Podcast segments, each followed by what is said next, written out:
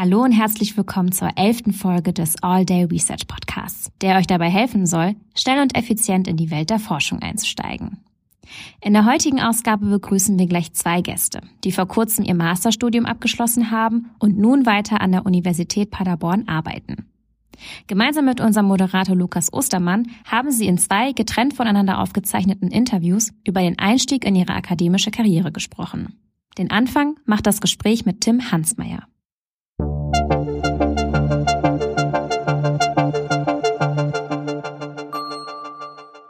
All Day Research Podcast. Herzlich willkommen auch von mir zur nächsten Ausgabe vom All Day Research Podcast. Mein Name ist Lukas Ostermann und heute gibt es eine etwas besondere Folge, denn wir reden heute nicht mit einem Professor oder einer Professorin, sondern mit einem, ja, vor, kürz, vor kurzem abgeschlossenen Masterstudierenden. Ist das so richtig? Kann ich das so sagen? Genau, das passt so. Heute haben wir nämlich Tim Hansmeier hier. Hallo, danke, dass du da bist. Ja, hallo, danke für die Einladung. Ähm, ja, vielleicht kannst du kurz erzählen, wer bist du, wie, war dein Studium, hast du hier in Paderborn studiert und wie bist du vielleicht auch zu dem gekommen, was du jetzt gerade hier an der Universität machst? Ja, also ich bin eigentlich so ein, ich sag mal, klassisches Eigengewächs. Also äh, ich habe den Bachelor hier gemacht in Computer Engineering und äh, bin dann halt hier geblieben, habe den Master auch noch hier gemacht und ja, arbeite jetzt auch hier und verdiene hier mein Geld. An welchem Lehrstuhl arbeitest du jetzt gerade? Äh, ich arbeite an dem Lehrstuhl von Professor Platzner, also technische Informatik oder im Englischen dann Computer Engineering. Wahrscheinlich die Informatikprofessur, die auch am meisten Überschneidung mit CE oder generell Elektrotechnik hat, ne? Ja, genau. Also da gibt es sicherlich ein paar Professuren, auf die das zutrifft, aber das ist eine davon, ja. Sehr cool. Ähm, genau, ich würde dir ein paar Entweder-Oder-Fragen stellen, bevor wir dann zu dem kommen, was du inhaltlich so machst. Äh, die erste Frage wäre Bier oder Wein? Ähm, Bier. Außer im Winter am Weihnachtsmarkt dann vielleicht auch ein Wein. Aber ein warm dann wahrscheinlich. Wahrscheinlich, ja. Berge oder Meer? Äh, puh, es ist jetzt wie in mündlichen Prüfungen. Ich hab den Instinkt zu sagen, kommt drauf an, aber wahrscheinlich mehr. Hardware oder Software? Äh, natürlich Hardware. Also Software ohne Hardware ist ja nutzlos. Theorie oder Praxis? Mm, beides. Ich glaube, das eine geht nicht ohne das andere. Daten in der Cloud oder auf der eigenen Festplatte? Tendenziell eher auf der eigenen Festplatte. Mensa Forum oder Mensa Akademiker? Mensa Forum. Das ging schnell. Ja. Kaffee oder Tee? Tee. Und die letzte wäre jetzt Klausur oder mündliche Prüfung? Boah, ich glaube, da muss ich jetzt wirklich sagen, kommt drauf an. Also woraus? Ich, fand die Aufteilung mal ganz nett. Bei mir im Bachelor waren die meisten äh, schriftliche Klausuren mhm. und im Master waren es dann eher mündliche Prüfungen. Ich fand die Aufteilung so ganz gut, denn äh, so mündliche Prüfungen, in denen man irgendwie rechnen muss, die fand ich immer irgendwie sehr stressig. Mhm. Dann schreibt man was auf dem Papier und dann gucken die Prüfer da drauf und wenn man sich irgendwie verrechnet, ist man sofort raus. Das fand ich bei schriftlichen Klausuren dann etwas angenehmer. Dafür ist es so, wenn man so Inhalte hatte, bei denen es mehr so um die Konzepte geht und was man gegeneinander abwägen muss, äh, da fand ich mündliche Prüfungen angenehmer. Es waren dann mehr so, naja, Fachgespräche. Mhm. Ja, das kann ich auch bestätigen. Also generell rechnen mit Leuten im Raum und dann irgendwie äh, Flüchtigkeitsfehler und so, da kommt man schnell ins Schwitzen dann. Das ist ein bisschen unangenehm. Aber naja, gut. Ähm, kommen wir zu deinem Forschungsfeld, wenn man es so sagen kann. Ähm, vielleicht kannst du kurz erläutern, auch in welchem Bereich du deine Abschlussarbeiten geschrieben hast und in welchem Bereich es dich dann jetzt auch letztendlich quasi äh, gezogen hat, wo du jetzt gerade dran forscht. Ja, also was so meine Abschlussarbeiten angeht, die waren eigentlich bei den unterschiedlichen Feldern. Mhm. Also äh, ich habe schon im Bachelor als äh, studentische Hilfskraft jetzt auch in dem Fachgebiet gearbeitet von Professor Platzner. Zuerst als Tutor und dann auch ähm, so ein bisschen mehr im Forschungsbereich. Und äh, da ging es um FPGAs. Das ist eigentlich so das Hauptfeld, äh, in dem wir arbeiten. Und äh, da habe ich dann in meiner Bachelorarbeit einen, äh, ja, einen Hardwarebeschleuniger gebaut auf so einem FPGA oder den implementiert. Äh, da hatten wir so einen Prototypen von äh, der Firma Micron bekommen. Äh, das war so ein Speicher, der intern dreidimensional angeordnet war. Und durch diese Struktur war es dann möglich, dass der sehr gut war für sehr zufällige Speicherzugriffsmuster. Und dann haben wir eben eine Anwendung genommen, die sowieso schon in unserer äh, Arbeitsgruppe verwendet wurde, die halt eben so ein Speicherzugriffsmuster hatte. Und dann habe ich die darauf implementiert und am Ende gezeigt, dass es mit Hilfe dieses FPGAs und des Speichers eben äh, schneller ausgeführt werden kann. Und äh, ja, im Master habe ich dann so ein bisschen in dem Bereich weitergearbeitet als SAK da. Ähm, ja, und zur Masterarbeit habe ich dann eigentlich äh, eine ziemliche Wendung vollzogen. Ich bin im Fachgebiet geblieben, aber dann wurde es etwas, ähm, naja, wie soll man sagen, abstrakter. Ähm, da ging es dann in meiner Masterarbeit darum, äh, das Konzept von äh, Self-Awareness äh, für Computersysteme äh, anzuwenden. Das ist ein Konzept, da geht es darum, dass man ähm, die Systeme etwas autonomer und selbstadaptiver macht. Und das Ganze habe ich dann betrachtet in dem Kontext vom äh, SFB, also vom Sonderforschungsbereich 901. Und zwar äh, konkret auf heterogene Rechenknoten bezogen. Also das sind so Rechenknoten, die halt eben nicht nur eine CPU haben, um ihre Berechnungen durchzuführen, sondern auch ähm, GPUs oder FPGAs. Ich äh, kann an der Stelle nochmal drauf verweisen. Wir haben sogar einen Podcast auch mit dem Geschäftsführer vom SFB 901 gemacht. Wenn euch das Thema interessiert, dann schaut da nochmal gerne vorbei. Ähm, aber eine Frage, die ich jetzt gerade zum Beispiel ähm, hätte, wäre, du hast gesagt, du warst Tutor und du hast auch als SAK gearbeitet. Würdest du sagen, diese Tätigkeiten haben dir irgendwie auch geholfen, vielleicht irgendwie auch herauszufinden, was gerne, was du gerne machen möchtest? wo du gerne dran forschen möchtest oder hat es dir irgendwie anders vielleicht auch geholfen bei dem, was du jetzt machst? Ähm, ja, geholfen hat es definitiv. Also ähm, in dem Fall war es halt so, dass ich da nicht ganz viel rumprobieren musste, weil die Sachen, die ich ausprobiert habe, dann als SAK, äh, die haben dann halt auch ziemlich direkt gepasst. Deshalb bin ich dann noch gleich in dem Bereich geblieben. Mhm. Ähm, aber natürlich war man sich dann halt schon relativ sicher, wo man hin will.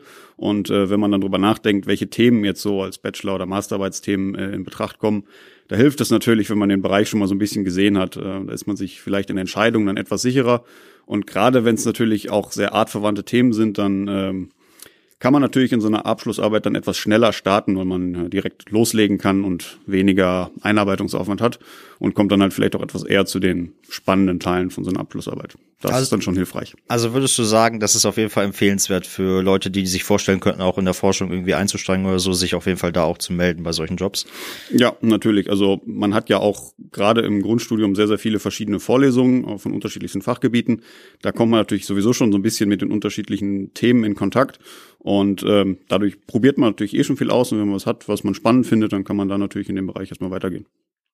Gut, dann auch hier nochmal der Aufruf, äh, Leute, wenn ihr Interesse an sowas habt, dann meldet euch gerne bei einer Vorlesung, wo ihr euch das vorstellen könnt. Da wird eigentlich immer gesucht.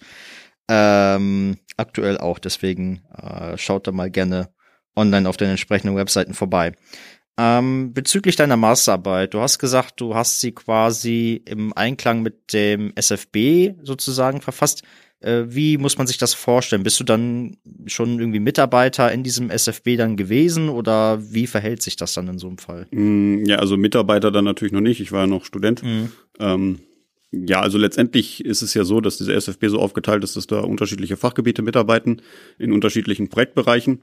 Und äh, dann war es halt in dem Moment so, dass wir in unserem Projektbereich, also von unserem Fachgebiet, ähm, da kam mehr oder weniger eigentlich nur die Aufgabenstellung her, wenn man so möchte, so das, das grobe Setting eben, äh, über diese heterogenen Rechenknoten, dass die halt etwas adaptiver werden sollen. Und ähm, ja, also letztendlich war es hauptsächlich halt die Aufgabenstellung, die daherkam. Okay, und äh, gibt dann da auch Überschneidungen mit anderen Fachgebieten in deiner Arbeit oder konzentriert sich das dann wirklich nur auf ja die Informatik oder halt CE? Oder gibt's da dann auch äh, Situationen in deiner Masterarbeit, wo du gesagt hast, okay, ich brauche jetzt noch den Input irgendwie aus einem aus einer anderen Fachrichtung, weil in so einem SFB kommen ja mehrere Fachrichtungen zusammen. Mm, also jetzt in meiner Arbeit war es so, dass wir ich im Wesentlichen eigentlich in unserem Fachgebiet geblieben bin. Mhm. Ähm, dadurch, dass das ganze Thema auch so in diesem Kontext von High Performance Computing gesehen werden kann, war es natürlich so, dass man mit dem PC-Quadrat dann da halt auch ähm, durchaus schon die entsprechenden Anwendungsszenarien hatte.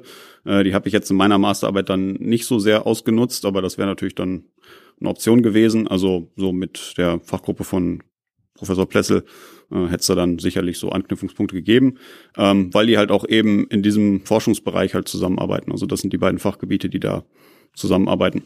Mhm mit Professor Plessel habe ich ja auch schon hier geredet ähm, und er hatte auch Werbung dafür gemacht, dass man den äh, den Supercomputer auch mal benutzen kann, auch im Abschlussarbeiten. War das bei dir irgendwie ein Thema oder hast du vielleicht von anderen gehört, bei denen das ein Thema war? Ähm, bei mir war es jetzt kein Thema, weil ich ja eben auf diese heterogenen Rechenknoten abgezielt mhm. habe. Ähm, und der große Supercomputer, der hier ist und der aufgebaut wird, der hat äh, nur CPUs, deshalb eignete sich dafür dann nicht. Mhm. Ähm, der, das ist, wird dann jetzt eher aktuell ein Thema in meiner, in meiner aktuellen äh, Tätigkeit hier, ähm, wo ich halt auch Sachen aus der Masterarbeit nochmal so ein bisschen weitergeführt habe. Und äh, da wollen wir uns jetzt wieder etwas mehr auch diesem heterogenen Rechen, Rechnen zuwenden. Denn äh, ich weiß nicht, ob äh, Professor Plessel das hier im Podcast schon erklärt hat, aber im äh, neuen Supercomputer oder in dem Cluster gibt's jetzt auch Knoten, die haben eben auch FPGAs, auch mehrere, die auch zu einem Cluster verschaltet werden können, was äh, ja relativ einzigartig ist. Das haben nicht so viele. Mhm. Und äh, da geht's dann jetzt darum. Also das war jetzt in der Masterarbeit nicht so ein Thema, das ist dann jetzt eher aktuell so eine Sache. Wenn du über die aktuelle Sache sprichst, was würdest du denn sagen? Was ist denn gerade so dein Forschungsschwerpunkt? Was guckst du dir gerade genau an? Ja, also ich glaube, da muss ich nochmal ein Stück weit zurückgehen und nochmal auf meine Masterarbeit gucken, denn letztendlich ist es so ein bisschen daraus entstanden. Also in meiner Masterarbeit ging es um, so grob, der Aufhänger war äh, Computational Self-Awareness. Das heißt eben, äh, also Self-Awareness könnte man wahrscheinlich am besten übersetzen mit äh, Selbstwahrnehmung. Das heißt, man möchte Computersysteme eben mit dieser Fähigkeit ausstatten. Und das ist so ein Konzept, das kommt so ein bisschen aus der Psychologie ähm, und versucht einfach so Computersysteme etwas selbstadaptiver und autonomer zu machen. Und da ist die Psychologie halt in dem Moment ein ganz guter Anknüpfungspunkt, denn äh, ja, der Mensch ist halt so ziemlich das autonomste und adaptivste Geschöpf, das wir kennen. Ähm, und das liegt halt eben daran, ähm, dass der Mensch in der Lage ist, sozusagen seinen eigenen Zustand irgendwie zu analysieren und halt eben wahrzunehmen, so nach innen heraus, äh, nach innen herein, aber halt auch eben äh, die Umgebung mhm. äh, auch irgendwie wahrzunehmen, zu analysieren und all diese Informationen eben dann zusammenzuführen und irgendwie darauf sein Verhalten anzupassen. Und ja, das ist so die Idee, die dahinter steckt und die wurde dann in dem Zuge so ein bisschen auf äh, ja, Computersysteme angepasst. Also das ist nicht die Arbeit, die ich gemacht habe. Das gab es schon vorher, dieses Konzept. Und äh, ich habe das dann in meiner Masterarbeit eben auf diese heterogenen Rechenknoten übertragen und äh, erstmal grob analysiert, so was für Sensoren sind da überhaupt zum Beispiel drin oder könnten drin sein ähm, sowohl halt nach innen herein, als auch jetzt außer, äh, nach außen, zum Beispiel was den Workload angeht. Das ist ja etwas, was extern von dem Knoten ist. Ähm, ja, und letztendlich war das Ziel von diesem ersten Abschnitt so, einfach zu gucken, wie was kann jetzt perspektivisch für so einen Rechenknoten äh, alles so an Adaptivität da entstehen. Ähm, das war so der erste Teil, der war sehr abstrakt, da war, wurde nichts implementiert, da wurde ähm, äh, auch nichts experimentell ausgewertet. Ne, deshalb war das so der erste Teil. Und äh, im zweiten Teil habe ich mir dann ein spezielles äh, Lernverfahren angeguckt, also aus dem Bereich des maschinellen Lernens. Äh, denn bis jetzt, also was ich bis jetzt immer erklärt habe, diese ganzen äh, Wahrnehmungssachen, ne, so Sachen messen, das sind erstmal nur Informationen, die muss man natürlich auch irgendwie verarbeiten und um die dann zu nutzen, muss man natürlich auch dann irgendwie basierend darauf das Verhalten anpassen und dafür können halt eben dann Techniken vom maschinellen äh, Lernen äh, genutzt werden.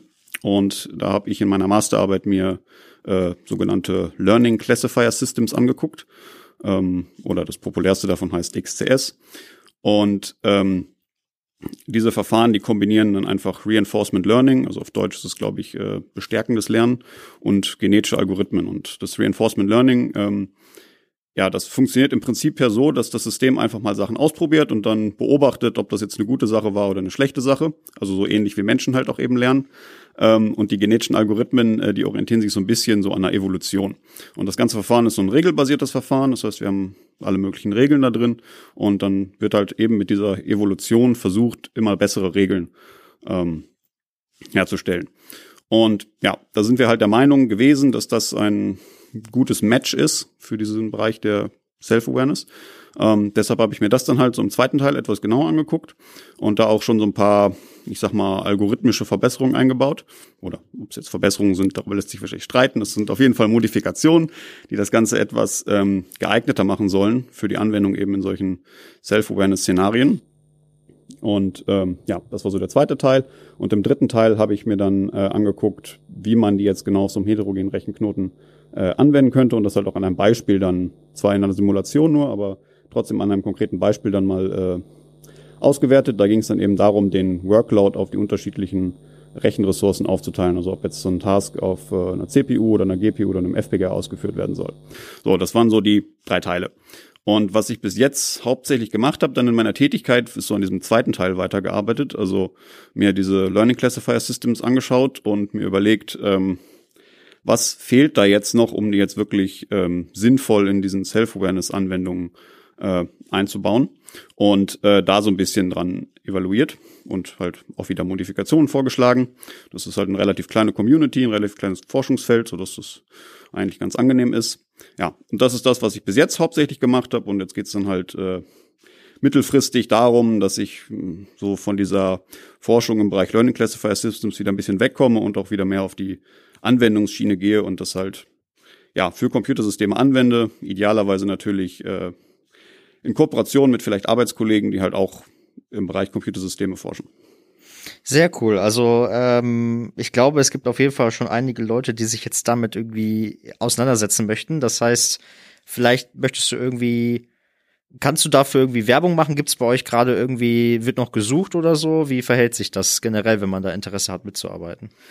Ja, also wenn man Interesse hat, daran mitzuarbeiten, ähm, das Einfachste ist äh, mir Bescheid geben und mal nachfragen. Ähm, oder halt äh, eine Abschlussarbeit in dem Bereich schreiben. Ähm, mhm. Solche Sachen sind natürlich immer, ja, das ist halt am einfachsten und da wird man am direktesten dann hingeführt. Ähm, und halt grundsätzlich, also jetzt nicht nur auf mein Thema bezogen, sondern ganz allgemein, äh, auch wirklich keine Scheu haben, die Leute einfach mal anzusprechen. Also wenn man jetzt zum Beispiel ab nach Abschlussarbeitsthemen sucht, ähm, natürlich kann man sich auf den Webseiten angucken, welche Themen alle ausgeschrieben sind. Ich weiß jetzt aber auch aus eigener Erfahrung, dass äh, Mitarbeiter nicht jede Idee, die sie so haben, immer sofort ausschreiben als fertiges Thema, sondern manchmal auch noch so ein paar Ideen irgendwo in der Schublade liegen haben, die halt vielleicht noch nicht ganz ausgereift sind, aber die halt vielleicht trotzdem relevant sind. Und ähm, ja, da ist es dann halt sicherlich manchmal sinnvoll, einfach mal nachzufragen. Ja, das Schlimmste, was man halt kriegen kann, wenn man eine freundliche E-Mail schreibt, ist als Antwort, hm, nee, geht gerade nicht. Ja. Nee, das äh, kann ich genauso empfehlen. Bei mir ist es nämlich gerade so, dass ich nach einem Bachelorarbeitsthema gesucht habe und dann auch einfach mal äh, ganz frech, sage ich jetzt mal, nachgefragt habe mit einem gewissen Themenvorschlag, den ich da hatte und das hat auch funktioniert. Also äh, man sollte sich einfach mal trauen und nachfragen. Ich glaube, das ist ein sehr guter Tipp, den man geben kann. Ähm, wie sieht's denn so in der Zukunft bei dir aus? Ist das jetzt, bist du gerade schon quasi jetzt dabei, irgendwie wegen einer Promotion irgendwie zu gucken oder bist du da vielleicht, spielst du mit dem Gedanken, die zu machen? Ja, also das Ziel ist auf jeden Fall äh, zu promovieren. Mhm. Deshalb arbeitet man dann ja so als wissenschaftlicher Mitarbeiter oder Doktorand. Ähm, ich denke, das ist eigentlich bei den meisten der Fall. Ähm, wann das jetzt genau passiert, ähm, das weiß ich noch nicht. Das hängt halt im Wesentlichen davon ab, also wieso bis jetzt meine Forschung ist und was halt auch in Zukunft noch dazukommt. Da wird man sich dann wahrscheinlich irgendwann mal die Veröffentlichung angucken und sich überlegen, welche von den Sachen passen jetzt sehr gut zusammen, dass man irgendwie zusammenführen kann und halt dann flüssig in einer Geschichte erklären kann. Und in dem Moment äh, kann man dann, glaube ich, eine Dissertation schreiben. Und dann ist es in dem Moment, glaube ich, auch nicht mehr ganz so viel Arbeit, weil man äh, ja die eigentliche Forschungsarbeit schon größtenteils gemacht hat und das dann halt in dem Moment nur noch einmal zusammenstecken muss und irgendwie Vielleicht fällt da noch auf, dass noch irgendwas fehlt, aber äh, ja, ist ja häufig dann so. Aber im Wesentlichen ähm, ist es das dann. Also wann das genau passiert, das weiß ich nicht. Das wird man dann sehen. Gut, dann wünsche ich da auf jeden Fall schon mal viel Erfolg bei Danke. und äh, möchte mich ganz herzlich bedanken dafür, dass du heute hier warst und uns äh, etwas aus deinem Forschungsbereich erzählt hast. Ähm, meine letzte Frage wäre jetzt noch, was machst du jetzt gleich, wenn du zu deinem Arbeitsplatz zurückkehrst? Ähm, das klingt jetzt vielleicht ein bisschen komisch, aber vermutlich Kuchen essen. äh, es ist Ende des Monats und äh, wir haben zwei Arbeitskollegen, die jetzt zum Ende des Monats aufhören und äh, ja, da wird sich dann noch einmal verabschiedet. Gut, dann guten Appetit dabei und äh, viel Spaß und vielen Dankeschön. Dank, dass du da warst. Gerne. Das war All Day Research, der Podcast des Instituts für Informatik an der Uni Paderborn. Ich bin Lukas Ostermann und wir sehen bzw. hören uns hoffentlich auch beim nächsten Mal wieder. Bis dann.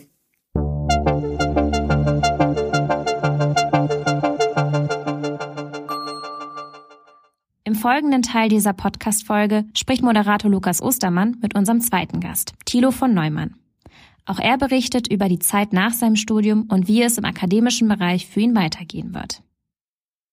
Herzlich willkommen auch von mir zur nächsten Ausgabe vom All Day Research Podcast. Mein Name ist Lukas Ostermann und heute haben wir eine etwas besondere Folge, denn heute haben wir niemanden hier, der selber Lehre betreibt und schon sehr lange in der Forschung drin ist, sondern jemanden, der noch relativ neu in dem Thema ist, nämlich Thilo von Neumann. Danke, dass du heute da bist. Ja, gerne. Ähm, du bist hier, weil deine Masterarbeit einen Preis gewonnen hat als Beste Masterarbeit des Jahres oder korrigiere mich, wenn ich falsch liege? Ähm, ich habe den Preis der Fakultät bekommen. So mehr steht da nicht drauf. Also okay, wahrscheinlich den besten Abschluss irgendwie so. In diesem Semester dann auf, oder in welchem Semester hast du dann Abschluss gemacht? Ich habe es im Jahr 2020 gemacht, allerdings habe ich jetzt erst den Preis bekommen. Da hat die Uni ein bisschen länger für gebraucht. Ah, okay. naja, besser später als nie, würde ich sagen. Ähm, darüber sprechen wir auf jeden Fall gleich auch nochmal. Ähm, mich würde aber interessieren, so wie meine, bei meinen anderen Gästen auch, äh, bei dir jetzt vielleicht in etwas kleinerem Rahmen, was hast du vielleicht in deinem Bachelor gemacht? Hast du deinen Bachelor auch hier gemacht? Was hast du im Master studiert? Und ähm, wo bist du vielleicht auch das erste Mal in deinem Studium mit dem Thema in Kontakt gekommen, über das du dann auch die Masterarbeit geschrieben hast? Also ich habe auch den Bachelor und den Master beides hier in Paderborn gemacht, habe angefangen Computer Engineering zu studieren und naja auch den Master in Computer Engineering gemacht. Und ich glaube im vierten Semester habe ich eine SAK-Stelle im Fachgebiet Nachrichtentechnik angefangen und da bin ich dann schon mit dem Thema in Kontakt gekommen. Also das Thema, das größere Thema ist Source Separation, äh, in, also die Trennung von zwei Sprechern in Audiosignalen. Mhm. Ähm, ja, in der SAK-Stelle war ich dann relativ nah an den Forschungsthemen schon beteiligt. Deswegen bin ich damit in Kontakt gekommen und darüber auch an das Thema meiner Bachelorarbeit gekommen, wo es dann darin ging, die Source Separation zu verbinden mit einer Wiedererkennung von Sprechern. Mhm. Ähm, ja, im Master bin ich dann auch im Fachgebiet geblieben, habe dann weiter die Stelle da gehabt und bin dann auch dadurch wieder an das Masterarbeitsthema rangekommen über dann Kombination aus Source Separation und Spracherkennung, also Spracherkennung für mehrere gleichzeitig sprechende Sprecher. Also hast du quasi jetzt über mehrere Jahre hinweg tatsächlich auf dem Gebiet sozusagen mitgearbeitet auch schon, oder? Ja, genau, schon sehr lange. Sehr cool. Und aktuell bist du jetzt wissenschaftlicher Mitarbeiter oder? Genau, ich bin jetzt wissenschaftlicher Mitarbeiter, auch im Fachgebiet Nachrichtentechnik. Mhm. Bin ich auch dann nach der Masterarbeit darauf angesprochen worden, ob ich nicht im Fachgebiet bleiben möchte. Sehr cool. Und du äh, hast jetzt vor, Doktorarbeit zu schreiben oder wie sieht das jetzt bei dir aus? Genau, das ist das längerfristige Ziel. Es wird wohl noch ein bisschen dauern, bis ich die fertig geschrieben habe. Ich habe noch nicht wirklich angefangen, sie zu schreiben. Hast du schon ein Thema oder? Nein, auch noch nicht so richtig. Okay, also okay. grobes Thema ist natürlich das gleiche wie vorher. Also jetzt geht's eher in die Richtung von der Separierung von Meeting-Szenarien, wo dann viele Sprecher aktiv sind, aber nicht alle gleichzeitig. Das hört sich, das hört sich nach einem System an, was gut in der Pandemie schon gebrauchen, was man schon hätte gut gebrauchen können, ne? In so Transkription von, von, von Meetings, die online stattfinden oder sowas. Ja, wahrscheinlich schon. Allerdings in Meeting, äh, in Online-Situationen, da hat man ja häufig schon gegeben, dass jeder ein einzelnes Mikrofon hat. Stimmt. Da muss ja. man das gar nicht mehr separieren. Das stimmt natürlich, klar. Gut, ähm, bevor wir weiterreden, habe ich auch an dich dann ein paar Entweder-Oder-Fragen. Die stelle ich auch jedem Gast, nur um so ein bisschen, so ein paar Sachen einzuordnen. Und äh, ich würde anfangen, Bier oder Wein? Äh, eher weniger Alkohol und wenn, dann Pflaumenwein. Sehr gut, das hatten wir auch noch nicht. äh, Berge oder das Meer? Beides, Berge am Meer. Berge am Meer, auch. In gut. Japan gibt's das. ähm, Hardware oder Software? Eher Software. Theorie oder Praxis? Eher Theorie. Äh, die Daten in der Cloud oder auf der eigenen Festplatte? Überall. Überall, sehr gut. Mensa Forum oder Akademiker? Akademiker. Kaffee oder Tee? Tee. Und die letzte wäre Klausur oder mündliche Prüfung. Meistens fand ich Klausuren angenehmer als mündliche Prüfungen, weil ich irgendwie sehr aufgeregt war immer vor mündlichen Prüfungen und vor mhm. Klausuren nicht so. Also denke ich mal Klausur. Das ist das erste Mal, dass wir diese Frage tatsächlich aus der Studierendensicht beantworten und nicht aus der Lehrenden-Sicht. Ja, ich denke auch die meisten Studierenden sehen das eher anders, aber ich habe immer so ein bisschen irgendwie Lampenfieber, wenn ich mit unbekannten Leuten reden muss. Mhm. Und wenn dann auch noch was abgefragt wird, war das immer sehr anstrengend. ja, aber äh, so hat ja jeder seine, seine Präferenzen. Das ist ja, dafür sind ja auch die verschiedenen Szenarien da. Ähm, ich würde dann an der Stelle jetzt zu dem Forschungsbereich kommen, in dem du arbeitest. Vielleicht kannst du mal umreißen, was an dem Lehrstuhl eigentlich so geforscht wird im Groben. Wo kann man das, kann man das irgendwie abstecken? Wo fängt das an? Wo hört das auf? Äh, und was sind vielleicht auch aktuell so die, die Ziele an dem Lehrstuhl, an dem du arbeitest? Generell geht es im Fachgebiet viel um irgendwie Audiosignalverarbeitung und Sprachsignalverarbeitung. Ähm, wir haben Mitarbeiter, die an Audio äh, Event Detection, an Event Detection arbeiten. Mhm. Ähm, also erkennen, wann jemand klatscht oder ob ein Auto vorbeifährt oder ob im Hintergrund Musik spielt und wann das passiert in der Aufnahme. Dann haben wir äh, Mitarbeiter, die an Sensornetzwerken arbeiten, akustischen Sensornetzwerken, wo man dann Mikrofonknoten irgendwo im Raum verteilt hat, die dann über WLAN verbunden sind.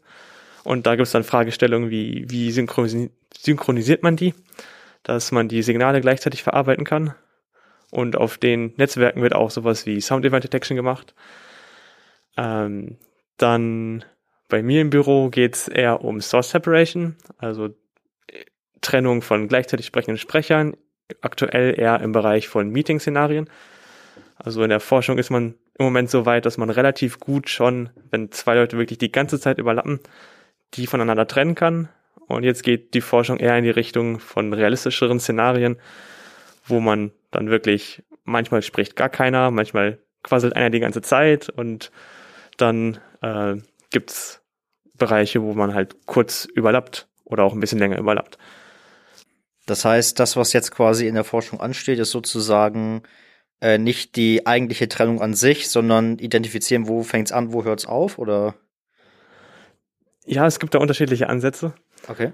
Man kann das so machen, dass man erst versucht rauszufinden, wo es überhaupt überlappt und das, wo nur einer spricht, das kann man dann einfach so lassen, wie es ist. Mhm. Und der Teil, wo überlappt wird, Überlappung detektiert wird, da muss dann natürlich die Separierung drauf angewandt werden.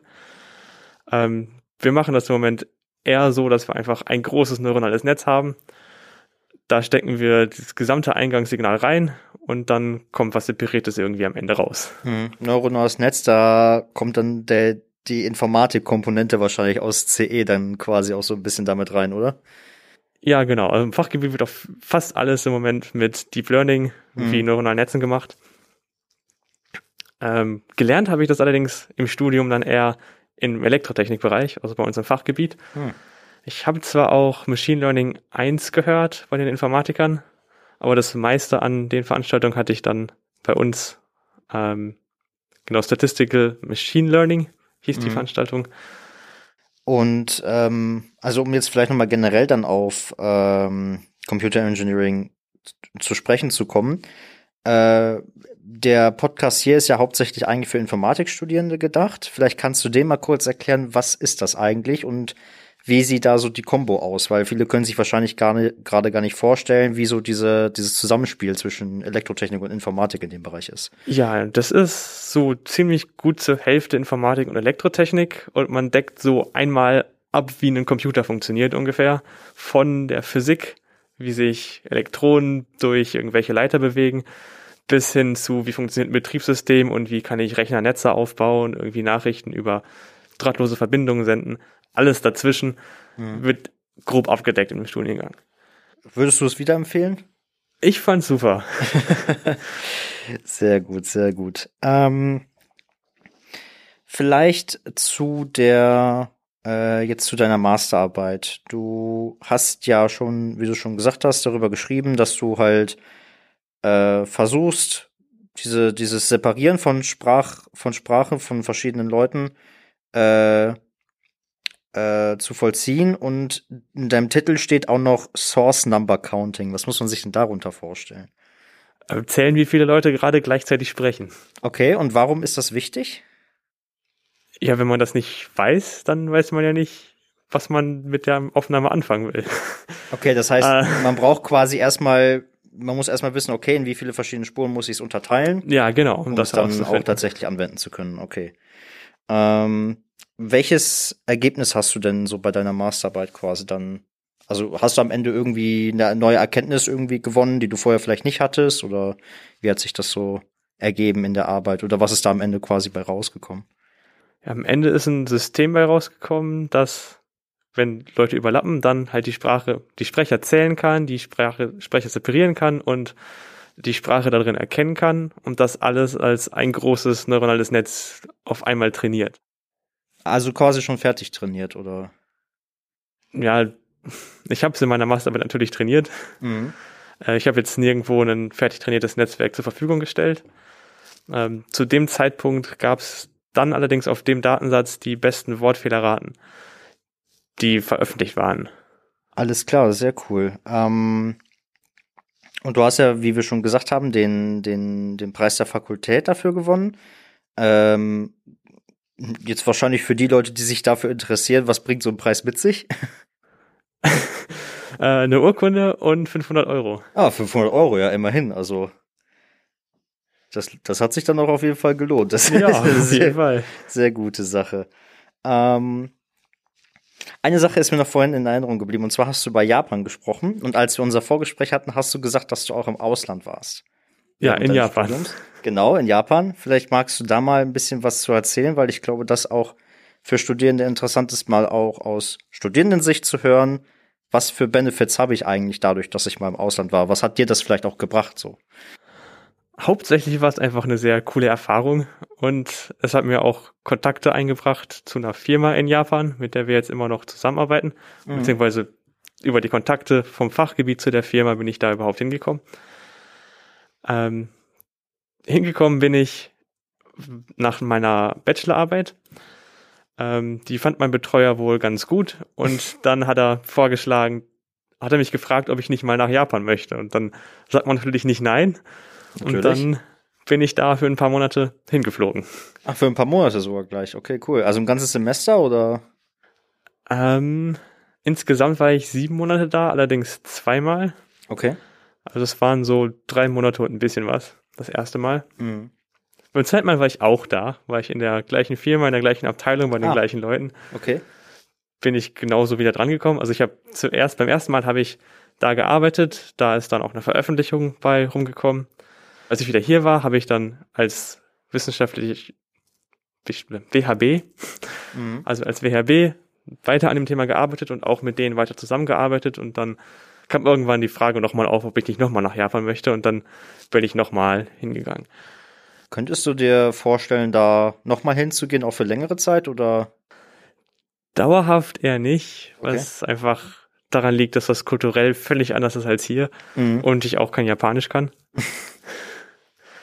äh, aber nochmal hin für kürzere Zeit auf jeden Fall. Das war echt eine sehr schöne Erfahrung in Japan.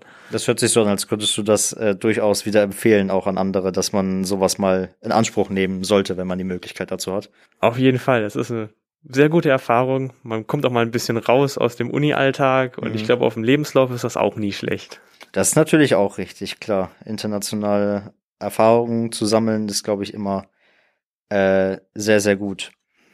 Ähm, du bist jetzt aktuell wissenschaftlicher Mitarbeiter. Hast du schon Pläne, ob du quasi die akademische Laufbahn weitergehen möchtest danach auch? Vielleicht auch nach deinem Doktor, den du anstrebst? Oder möchtest du vielleicht danach eher in die Wirtschaft wechseln? Hast du da schon irgendwelche Pläne?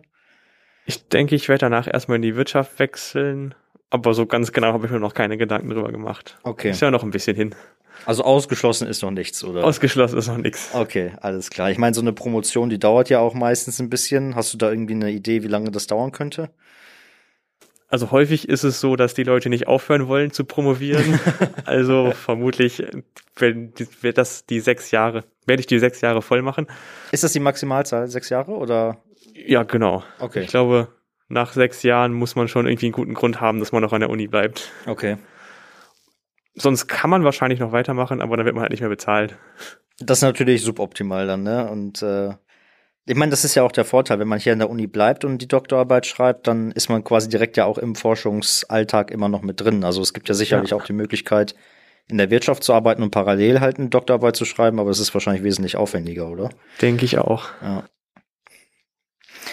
Cool. Äh, vielleicht haben wir ja auch ein paar äh, Leute jetzt quasi so ein bisschen davon ähm, ja näher an dieses Feld ranbringen können.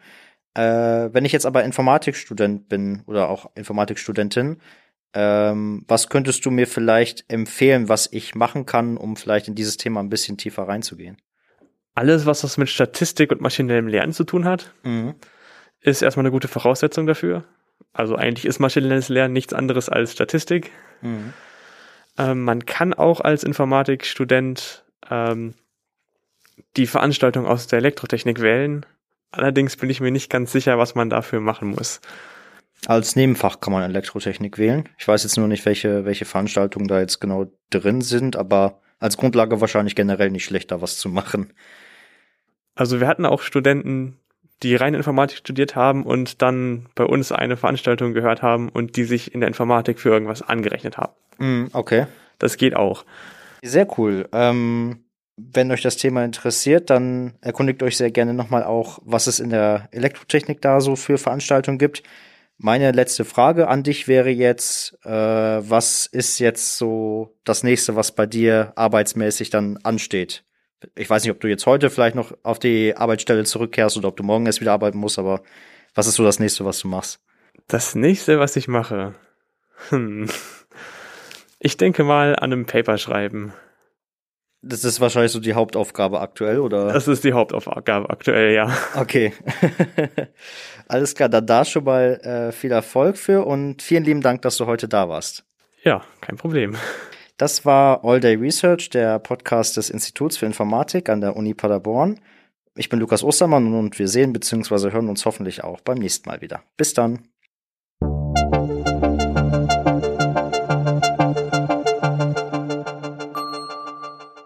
All Day Research Podcast.